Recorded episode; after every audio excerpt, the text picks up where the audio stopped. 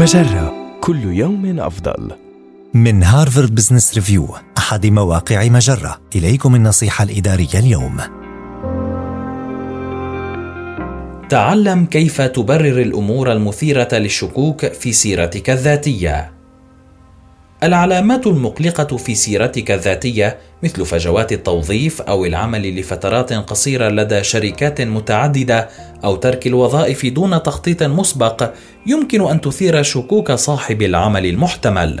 ولكن عندما تصوغ كلامك بطريقة توضح من خلالها أنك تتحمل مسؤولية قراراتك دون خجل ستتمكن من تبديد هذه الشواغل على نحو استباقي.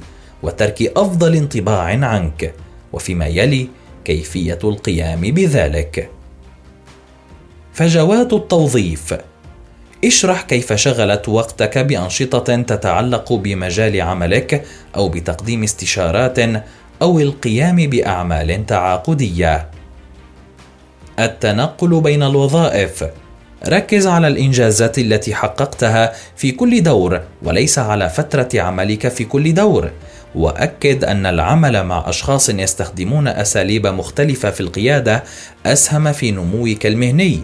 وأبرز كيف أنك تعرفت من خلال كل تجربة على أفضل الممارسات في أنواع مختلفة من المؤسسات وكيف أدى ذلك إلى زيادة معرفتك وكفاءتك وقدرتك على التكيف.